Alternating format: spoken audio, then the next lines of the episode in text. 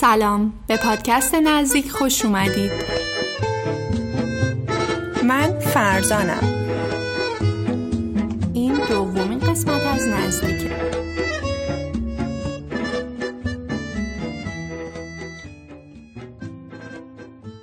کاش که ما هم یه خونه داشتیم تو تهران حداقل اجاره نشین نبودیم.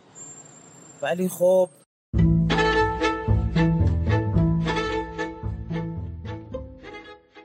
بیست مرداد تولدمه. تولد چل سالگی. امیدم به خداست که امیر چند تا معامله خوب ببنده که من تو چل سالگی صاحب خونه بشم.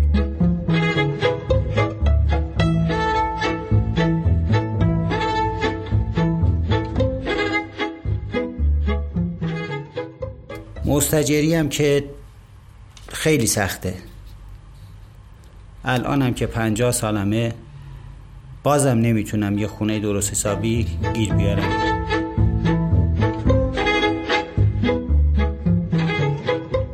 کرای خونه رو خیلی سنگینه. خیلی اصلا به مرگم به خدا راضیم.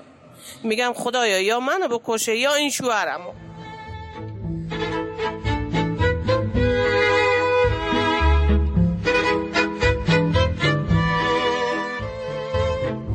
این روزها کمتر میشنویم که بگن اجاره نشینی خوش نشینی بلکه شاید اجاره نشینی و مصاحبش کابوس روزها و شبهای خیلی از مستجرها باشه مثل سر سال، اسباب کشی، افزایش مبلغ رهن و اجاره که حداقل سال یک بار گریبان مستجرها رو می‌گیره.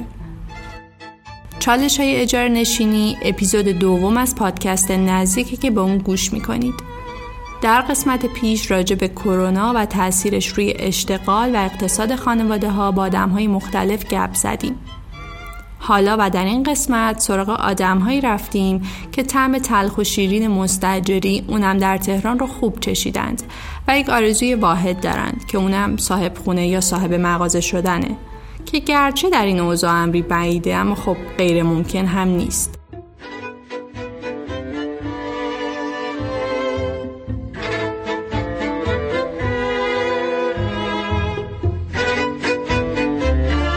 اینجا روایت آدمهایی رو میشنویم که تجربه اجاره نشینی دارند و از چالش هاش برای ما میگند.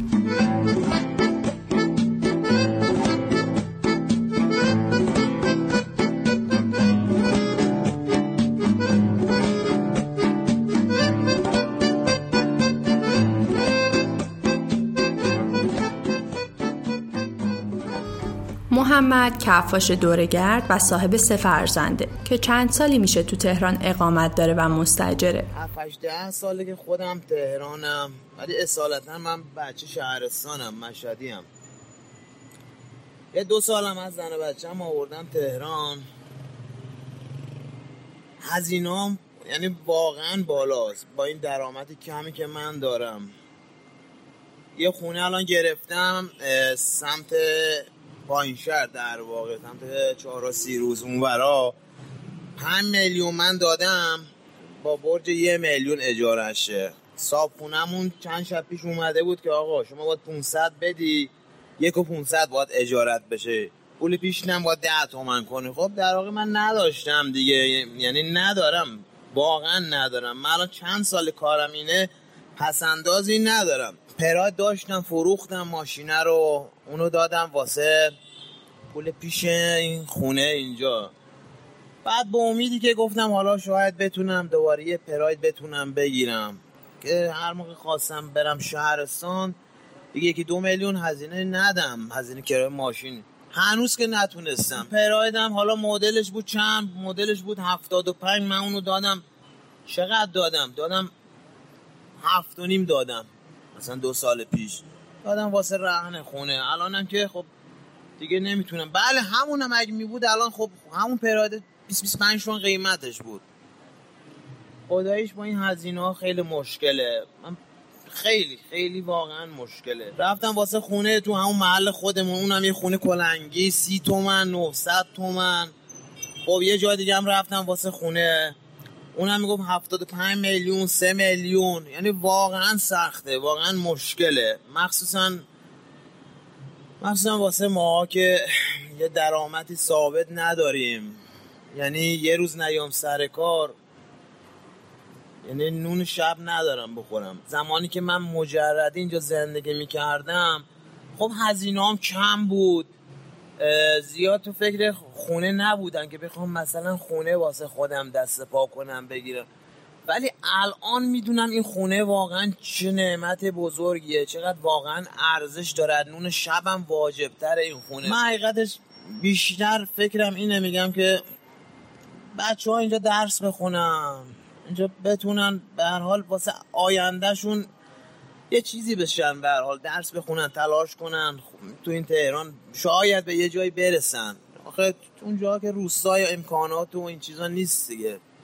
من بیشتر هم و غمم واسه این بچه هاست صبح تا شب با این بچه تو بر تو این گرما و تو این مریضی و خلاصه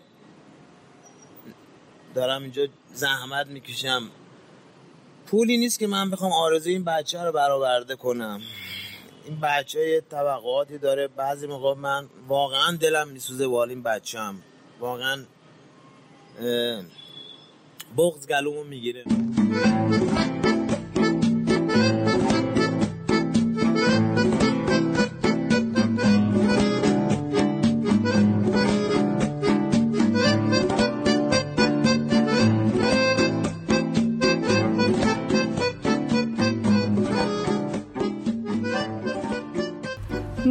همسر و مادری خانه داره که امید داره تو چهل سالگی صاحب خونه بشه. همیشه فکر می‌کردم به سن چل سالگی که برسم خونم و دارم کاسبی همسرم خوبه و هیچ دغدغه‌ای در مورد خونه و شغل ندارم. ولی اینطوری نشد. یعنی نشد که بشه. سال 84 با امیر ازدواج کردم.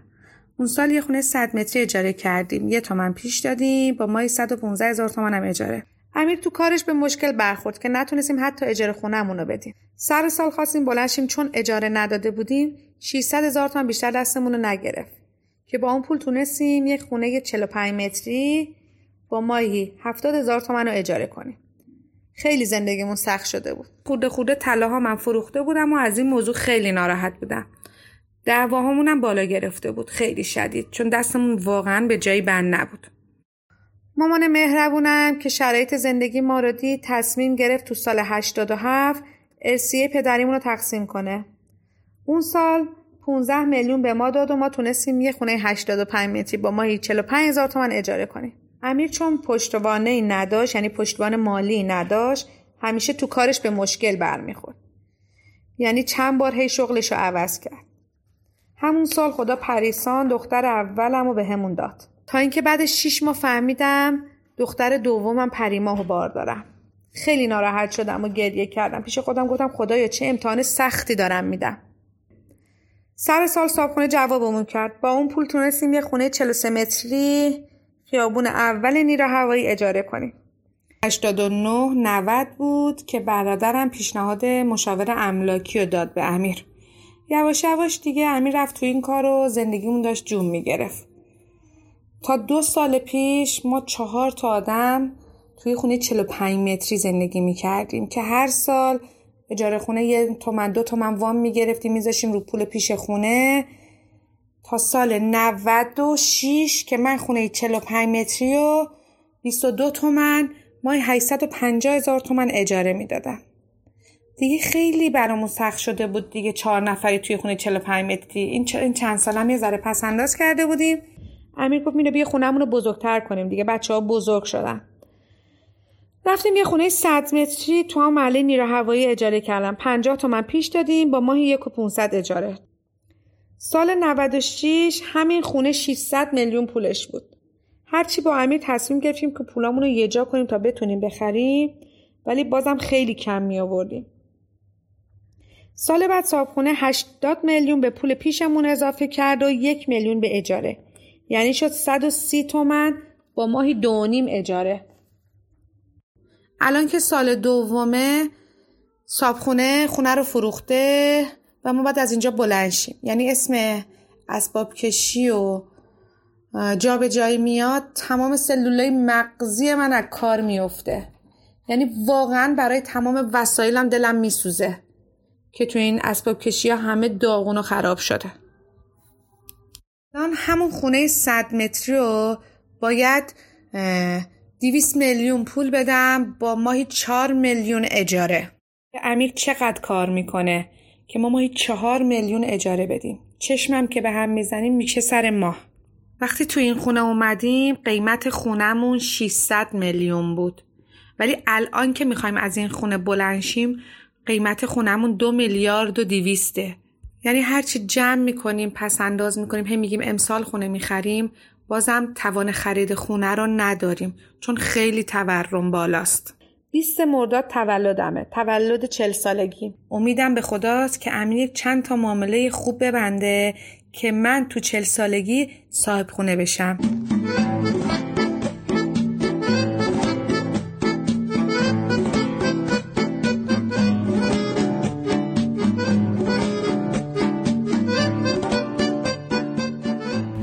حسین آقا 50 ساله مسئول آشپزخانه یک شرکت همسر و پدر خانواده است که از دوران مجردی تا به حال مستجر بوده و حالا خونه داشتن رو امری محال می‌دونه. تقریبا از سال 71 دیگه افتادم به مستجری دیگه. دیگه خونه اجاره کردم زندگی تشکیل دادم. مثلا خونه بود پنجاه متر. دیگه اون موقع یه اتاق و یا آشپزخونه و دیگه یه سرویس بود دیگه. می‌گفتیم حالا بالاخره اون موقع دو نفر بودیم.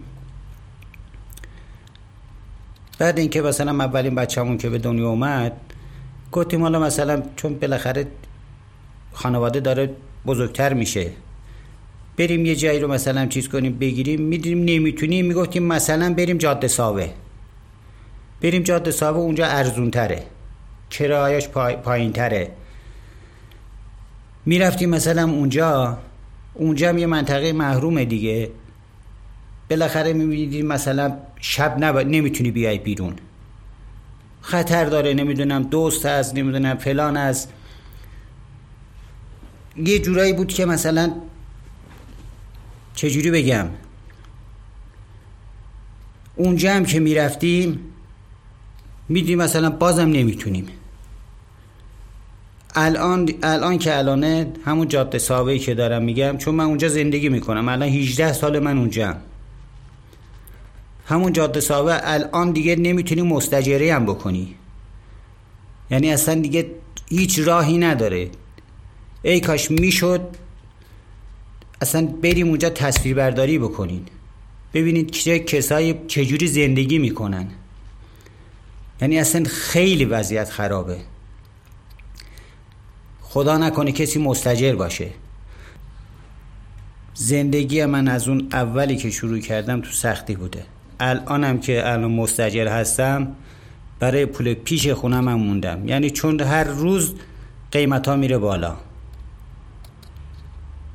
هی پول جمع می‌کنم جمع می‌کنم مثلا یه ده میلیون. میگم برم یه جایی خونه بهتر بگیرم. میرم اونجا مثلا صحبت می‌کنم. بند خدا اولا صاحب خونه اونم بالاخره حقی داره. میگه 15 تومن. میام جمع می‌کنم میشه 15 تومن.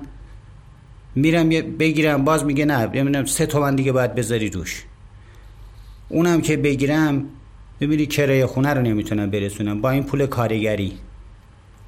یه سری صاحب خونه ها خب بالاخره مثلا میومدی می‌گفت یا ندارم. اگه امکانش هست مثلا 500 تومن کرایه رو 450 تومن بگیر. یه سری قبول می‌کردن. یه سری سر ده هزار تومن هم اصلا گذشت ندارن. بالاخره زندگی دیگه. الان با این وضعیتی که هست خب اجاره نشینی سخته. من خودم هر کاری کردم هر کاری کردم ماشینم رو فروختم. گفتم بالاخره یه ذره پول جمع کنم اگه اون موقع اونجا مثلا خونه ارزون ترم بود. تا مثلا یک, یک دو میلیون هم خونه بود. اومدیم جمع کردیم جمع کردیم. دو میلیون هم اون موقع بالاخره پولی بود. اومدیم بریم خونه بخریم. سر 20 هزار تومن نتونستم. سر 20 هزار تومن خونه رو فصل کرد. بالاخره زندگی منم اینجوریه. موقعی تو منطقه صنعتی خرمدشت سیاهسنگ جاجرود.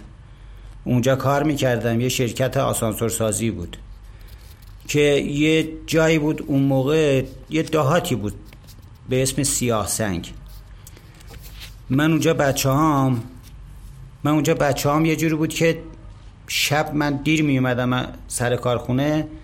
می‌گفتن نمی‌تونم اینجا بمونم چون خیلی یه جای وحشتناکی بود.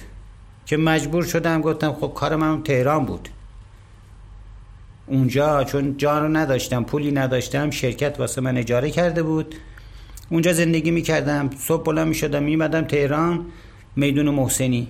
شبم باز میکوبیدم می‌رفتم این همه راه رو تا جاج رود سیاسنگ که بچه هم اومدم دیدم نه نمی‌تونم گفتن که آقا من اینجا نمی‌تونم زندگی کنم من اینجا میترسم. که مجبور شدم اومدم رفتم فلا رفتم فلا یه خونه اجاره کردم. تقریبا یه سه سالی اونجا نشستم. سه سال نشستم باز دیدم نه. اجاره رو برد بالا دیدم کم آوردم نمیرسونم. از اونجا رفتم جاده ساوه. الان دوربر 18 سال من جاده ساوه نشستم. تو این 18 سالم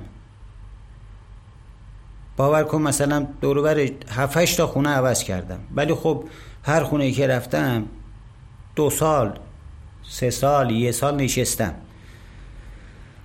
الانم که فقط توکلم به خداست. اگه بتونم بازم جور کنم خونه که نمی‌تونم بگیرم. حداقل این پول پیش خونم رو زیاد کنم باز یه خونه الان اونجا خونه هاشون اکثرا هم 52 متری 60 متری دیگه بالاتر نیست اونجایی که ما میشینیم. اصلا نمیشه به اونجا بگی جا. ولی خب مجبورم چون ندارم. ندارم مجبورم رفتم نشستم اونجا. الان سر کارم اومدن رفتن من. باور کن 100 کیلومتر من میرم و برمیگردم. روزی 20 هزار تومن کرایه ماشینمه. چون مسیراش نه مترو داره نه چیزی داره. یه جای پرتیه. هومه تهرانه. دیگه بالاخره دیگه باید برم و بیام تا حداقل این زن و بچم راحت باشن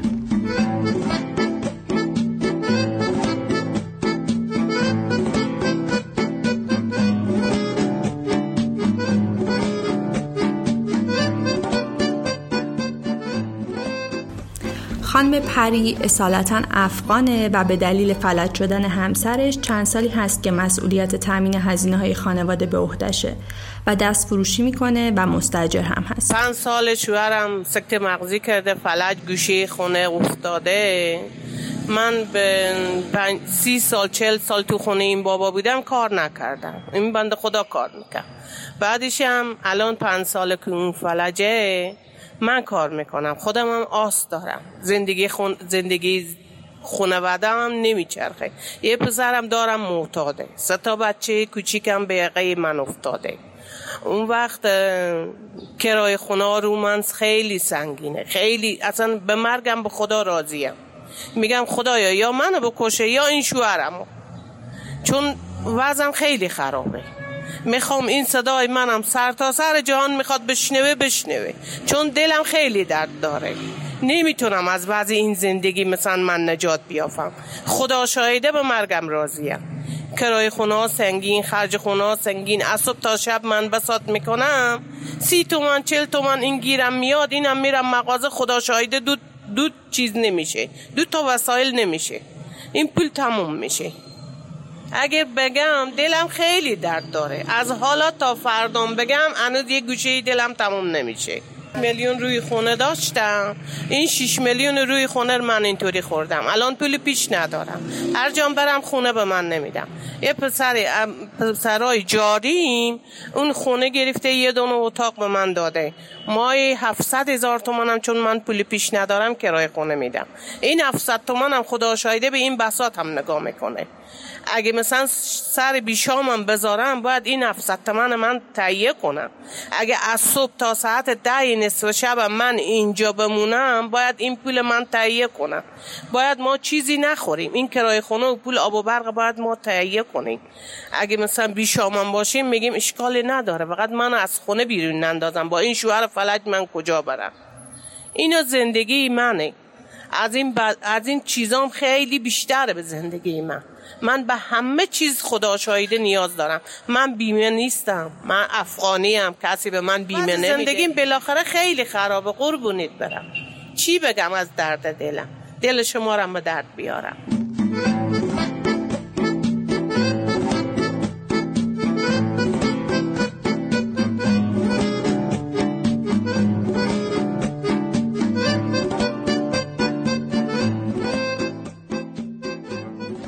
محمد صاحب یک سوپرمارکت اجاره‌ایه که افزایش هزینه رهن و اجاره گهگاه اون رو به فکر تعطیلی و یا تغییر شغلش میندازه. من از سال 78 وارد بازار شدم بازار کار و مشغول به کار شدم. و سال بازار خوبی هم داشتیم اون زمان خیلی بازار پر رونقی بود. هرچی به بازار می فروش می‌رفت و متاسفانه سال 82 به علت اینکه پولمون رو بردن چون اعتباری کار می‌کردیم بار دادیم شهرستان و پولمون رو بردن بنده ورشکست شدم ورشکست شدم و از سال 84 تا 90 شغلم رو کلا عوض کردم. رفتم مثلا یه کار دیگه ای به کار دامداری پرداختم. اونم به علت اینکه دخل و خرجش به هم دیگه نمیخوند اومدم از سال 90 تو صنف سوپرمارکت. البته جدا در جد در کار سوپرمارکت هستیم و بودیم. من مغازه که اجاره کردم پول پیشی که دادم 5 میلیون بود و اجارش یک و دویست بود. دخل و خرج خوبی داشت. داشتیم کار می‌کردیم ولی متاسفانه چون شراکتی بود نتونستیم با هم دیگه کنار بیاییم بعد از دو سال جدا شدیم. بعد دو سال جدا شدیم و رفتم توی منطقه نه سوپر زدم. تو منطقه نه سوپر زدم و به خاطر اینکه یه خود قش پایین تری بودن نتونستم اونجا هم کار کنم. اومدم سمت منطقه دو ترش. ترش اونجا 15 میلیون دادم پول پیش. با اجاره فکر کنم سه و دیویست آره سه و دیویس بود یه مغازه خیلی کهنه ای بود. من شروع کردم این مغازه رو آباد کردن دکور زدن. یه خود به روزش کردم. و چهار تا چراغ توش روشن کردیم. یواش یواش ما سال اول یه حدودا ده درصد گذاشت روش. سال دومش حدودا سی درصد گذاشت روش. یعنی هلوش سه و هفت شد. ولی سال سوم یهو اومد گفت بعد شیش و نیم بدی. گفتم که آج آقا این مغازه که می‌بینید دخل خرجی نداره. چراغی روشن شده چیز شده در همین حد بیشتر از این توان نداره. گفت نه ساب ملک همینه که هست نمی‌فهمه.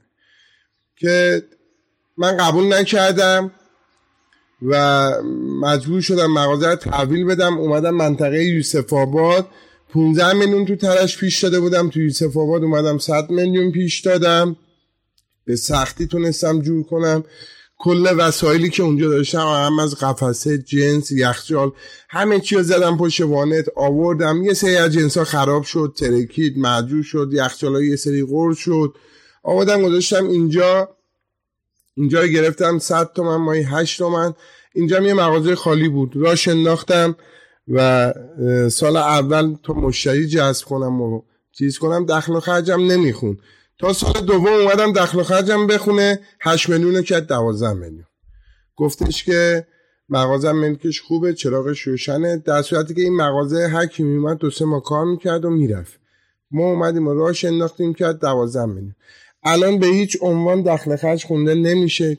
بازار خراب اجاره رو با زود داریم تعمین می‌کنیم و هیچ گونه نه فروش با سود می‌خونه نه سودایی که به ما هست با هم دیگه می‌خونه. و شیش ماه دوم کلا استرس اینو داریم که موقع قراردادمون بشه چه بلایی می‌خواد سرمون بیاد؟ چقدر می‌خواد بذاری روش؟ آیا می‌تونیم کار کنیم یا جمع کنیم؟ بارها به پیش اومده که اصلا تو فکرم اومده که کلا جمع کنم. اگر برم توی اسنپ کار کنم درآمدم بیشتر از این هم نباشه. حداقل اینه که بوجی 5 6 تومن کار کنم بدون اجاره بدون پول کارگر.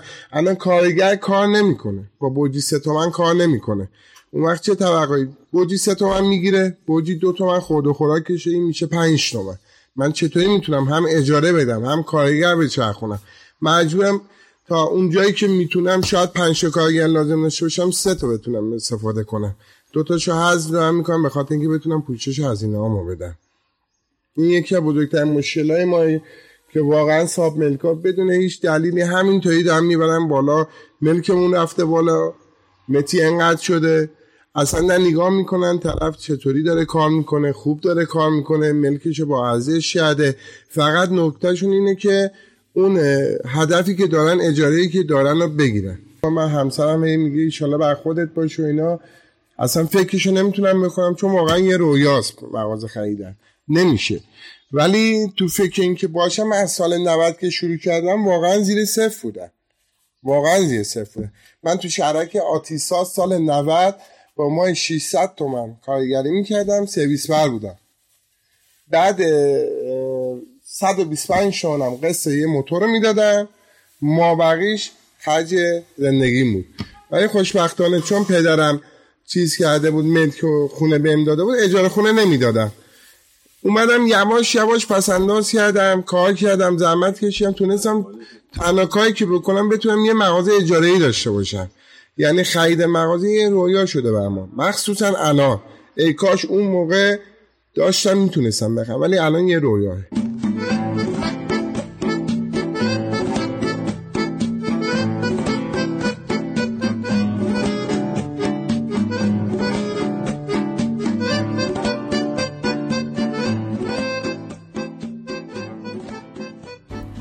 خانواده فرشته سالهاست که مستجرند و از نگاه فرشته شاید اگر دید اقتصادی بهتری داشتند حالا صاحب خونه بودند. من از وقتی که یادم میاد اجاره نشین بودیم.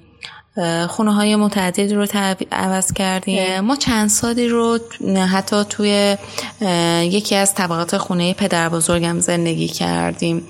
ولی متاسفانه شاید به لحاظ اینکه فکر اقتصادی خیلی خوبی نداشتیم فرصت مالی خوبی برامون فراهم نشد و خیلی به خودمون سختی ندادیم خونه دار نشدیم. بوده خونه ای که دوازده سال توش زندگی کردیم یک ریال به هزینه که پرداخت کرده بودیم به عنوان ره اهل خونم پرداخت نکردیم. خونه بود که فقط به خاطر اینکه آسانسور نداشت خونه رو عوض کردیم و صاحب خونه خیلی ناراحت بود که ما داشتیم از اون خونه میمدیم بیرون.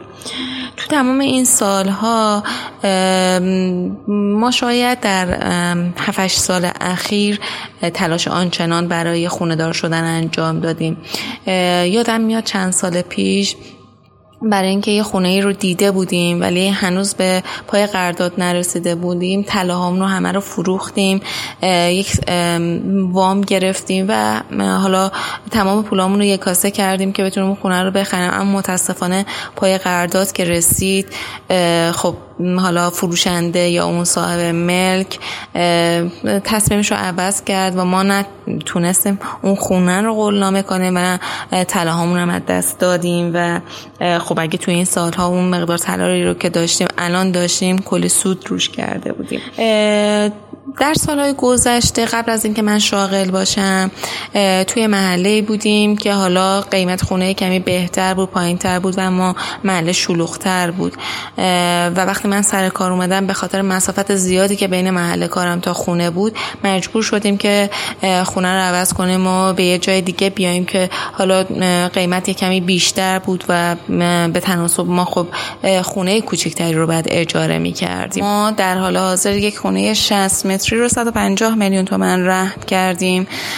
اما خدا رو شکر صاحب خونه خوبی داریم که سر تمدید سال خیلی به مبلغ اجارش اضافه نکرد و با همون مقدار ره کردیم. من دارم فکر می‌کنم که اگر سالهای گذشته سختی بیشتری به خودمون می‌دادیم با وام و قرض و قله خودمون رو مجبور می‌کردیم که یک واحد خیلی کوچیک رو هم خریداری کنیم. با همین 150 میلیون تومن می‌تونستیم یه واحد خیلی کوچیک رو بگیریم که الان مجبور نباشیم که اون 150 میلیون رو برای رهن خونه بپردازیم.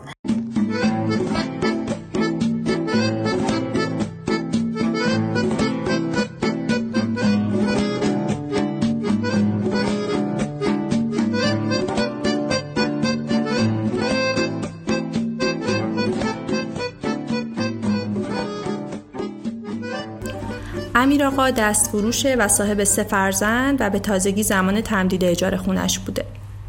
کنار خیابون دست فروشم روزی سه ساعت می‌تونم بیام اونجا کار کنم. نمی‌ذاره شهرداری از کجا باید بیارم من برم خونه بخرم؟ با سه تا بچه 28 سال 30 سال 33 سال. بعد با چی من اموراتمو بگذرونم؟ سختی زندگی هم حدی داره. چقدر با سختی بکشیم؟ الان چهل سال میگیم امسال امروز فردا هفته دیگه خونه می‌خریم مغازه می‌خریم مغازه می‌گیریم. هیچ کدومش نمی‌تونیم انجام بدیم. یعنی خرج خونه واده و خرج زندگی اونم نمی‌تونم در بیارم با بدبختی با سختی با مشکلات. الان با بلند شم. صاحب خونه گفت آقا بلند شو. یا به ما 120 میلیون پول بده با یه میلیون 500 تومن. 60 متره. پنج سرم آیدم یا اینکه خونمو خالی کن. گفتم چشم خونت خالی می‌کنم. 25 روزه. ساعت ده میرم دنبال خونه با خانمم با اون پای شلش با قند داره. اوره داره کوف داره. تا دو بعد از اون. دو میام تا چهار. چهار دوباره میرم دنبال بونگا تا ده شب. خونه 45 متری. میگه 120 میلیون ما یه میلیون 500 تومن. از کجا بیارم؟ یه مستاجرم دیگه. ما هم اینجوری نبودیم. زمین خور من اصلا این نیست. این ناچاری مجبوری اومده. متوجه که دستم جلو کس ناکس دراز نکنم. همین. بچم 33 سالش مجرده. اون یکی سی سالش مجرده. دخترم سی سالش مجرده. بیکارم هست مهندس صنایع غذایی هم هست. این دردار آدم باید به هر جایم بری پیدا میشه درست میشه انشالله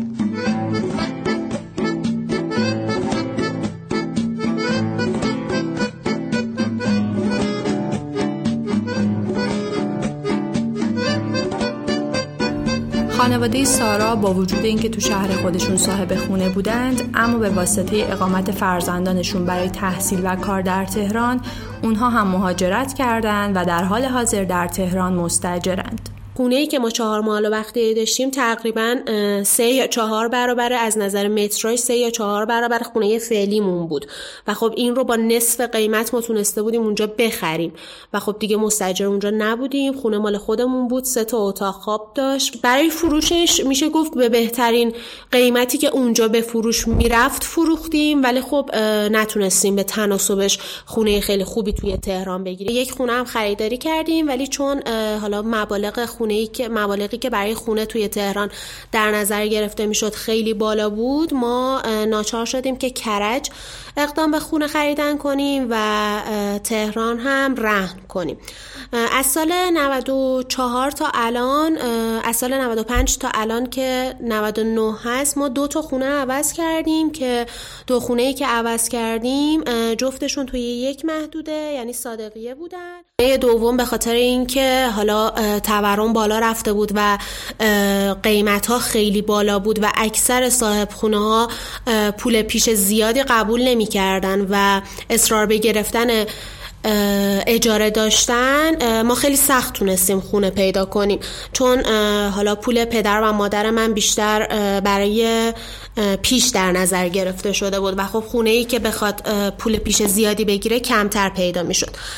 صاحب خونه ترجیح می‌دادن که پول اجاره بگیرن و حالا چیزی که من توی اون بره برای پیدا کردن خونه شاهدش بودم این بود که اکثر صاحب خونه ها به پول ماهیانه اون برای حالا اینکه نیازهاشون رو برطرف کنن یا اگر کار نمی‌کردن احتیاج داشتن. در واقع می‌خواستن پول اجاره رو در نظر بگیرن. حدود 3 4 تومن آخرای سال 97 که ما داشتیم دنبال خونه میگشتیم اکثر خونه های بزرگی که بود حدود 3 4 تومن پول اجارهشون بود ماهیانه. حالا مثلا 40 50 میلیون تومن هم برای پول پیش. خونه اولمون که تخلیه شد صاحب خونه ایرادهایی که خونه خودش داشت رو به ما نسبت داد و گفت که حالا مثلا شما این کار رو انجام دادین.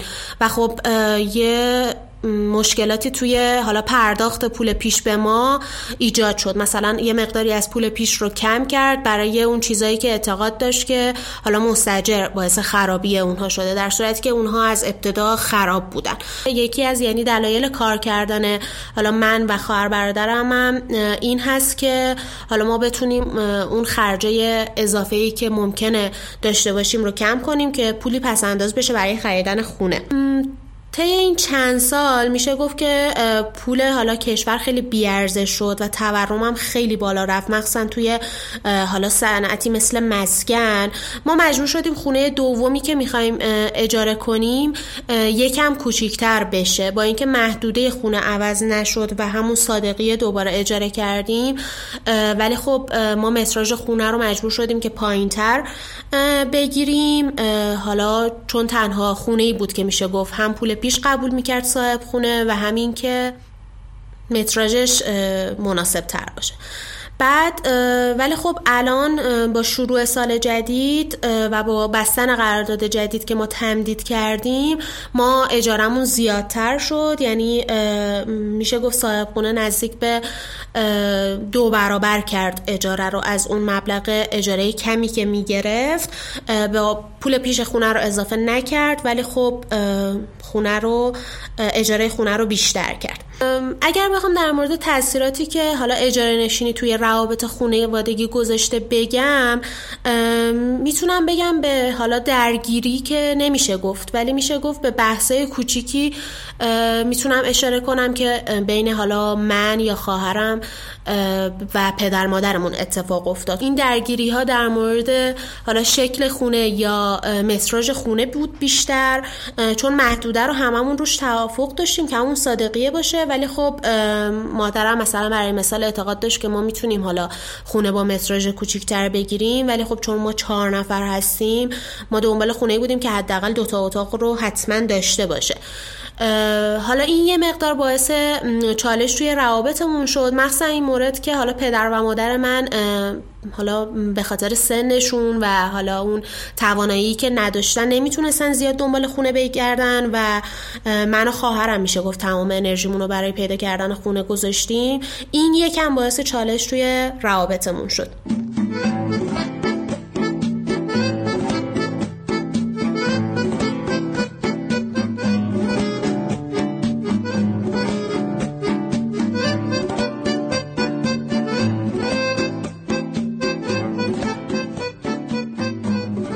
علی آژانس مسکن داره و خودش هم مستجره و به واسطه شغلش با مستجرهای زیادی در ارتباطه. تا دو سال پیش اجاره نشینی برای من خیلی راحت بود. توان خریدن یه سرپناه کوچیکی برای خودم داشتم. ولی خب گفتم حتما همین روال پیش میره و هیچ وقت اقدام جدی برای این موضوع نکردم. تا اینکه این دو ساله چنان جهشی کرد ملک و مسکن در سطح تهران یا همین منطقه که ما هستیم که امروزی که من صحبت می‌کنم حتی تو مخیله خودم هم نمی گنجه با چه درآمدی؟ من بتونم پولامو جمع کنم و یه مسکن برای خودم تهیه کنم. به حسب شغلم با آدم های مختلفی سر کار دارم. خب دارم می‌بینم. و ها رو می‌بینم که واقعا تحت فشارن. یعنی با درآمدهایی که حالا دو میلیون سه میلیون یک و هیستد دو نیم دارم می‌بینم و پول پیشای حدودا 15 میلیون 20 میلیون. بعضی وقتا من شرمنده میشم و حتی جواب این بندگان خدا رو من نمی‌تونم بدم. از یه طرف حرس اینا رو می‌خوریم و از یه طرف هم حرس زندگی خودمون رو. چرا؟ چون دوتا بچه دارم این دوتا بچه آینده می‌خوان و تقریبا یه ذره آینده این بچه ها واسه من مبهمه که چجوری من می‌تونم اینا رو تأمین کنم. من خودم شخصا خیلی امیدوارم که اوضاع رو به راه بشه. ولی یه ذره سخت شده برای ما مستجرین آرزوم اینه که یه روزی بشه حداقل درآمد ما با قیمت مسکن برابری بکنه. یا نمی‌دونم قیمت مسکن بیاد پایین با درآمد ما برابری بکنه. مردمی که دارم می‌بینم میرم میان. جلوی من جلو چش خود من. بعضیا زن و شوهر رو دعوا می‌کنن. سر پول سر مسکن. همسر میگه من نمی‌تونم این مسکن واسه شما تهیه کنم. خانم قبول نمی‌کنه. یا بعضی وقتا میگه اگه بخواید این خونه رو تهیه کنید خودتونم باید کمک کنید اجاره بدید. و از عهده من خارجه. اینو من به چشم خودم دارم می‌بینم و یه ذره واقعا ما آزرده خاطر شدیم به خاطر این رفتارهایی که تو اجتماع داریم می‌بینیم. تنش ایجاد شده. یکی از بزرگترین موزلات زندگی مردم شده این اجاره نشینی و بهای اجاری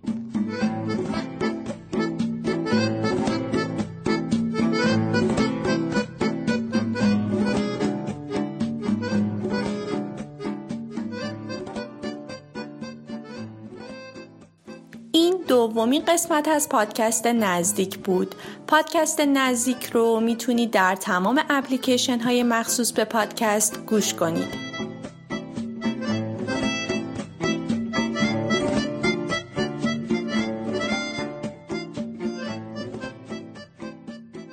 قطعات موسیقی شنیده شده در این اپیزود از آلبوم ماهی ها عاشق می شوند با هنگسازی علی سمتپور انتخاب شده.